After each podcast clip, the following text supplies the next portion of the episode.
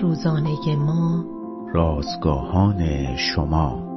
هر چقدر کتاب مقدس را بیشتر بخوانی نویسنده آن را بیشتر دوست خواهی داشت.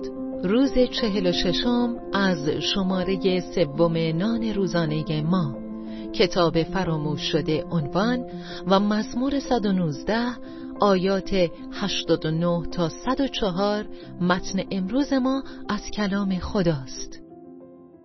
روزی پسر جوانی متوجه کتاب سیاه بزرگی در قفسه کتاب ها شد که قبار زیادی بر آن نشسته بود. حس کنجکاوی او بیشتر شد تا اینکه از مادرش درباره کتاب پرسید. مادرش سری جواب داد: کتاب مقدسه، یعنی کتاب خدا. پسرک اندکی با خود فکر کرد. سپس گفت: خب اگه کتاب خداست پس چرا آن را به خودش پس نمی دهیم؟ اینجا که هیچ کس از آن استفاده نمی کند. در بسیاری از خانه ها کتاب مقدس به ندرت مورد استفاده قرار می گیرد و کمتر به آن توجه می شود.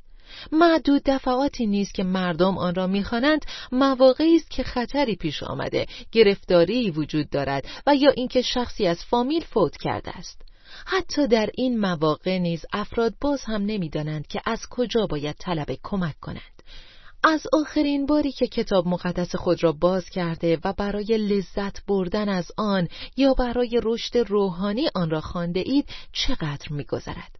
بله کتاب خداوند است اما او دوست ندارد این کتاب را به او پس دهیم یا به کناری بگذاریم. خداوند انتظار دارد که این کتاب را نگه داریم در آن تفکر کنیم آن را بفهمیم به سخنانش ایمان داشته باشیم و از آن اطاعت کنیم.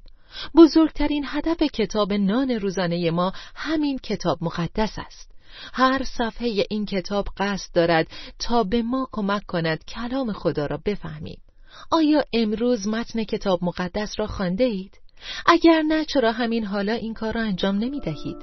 اجازه ندهید کتاب مقدس کتاب فراموش شده زندگی شما باشد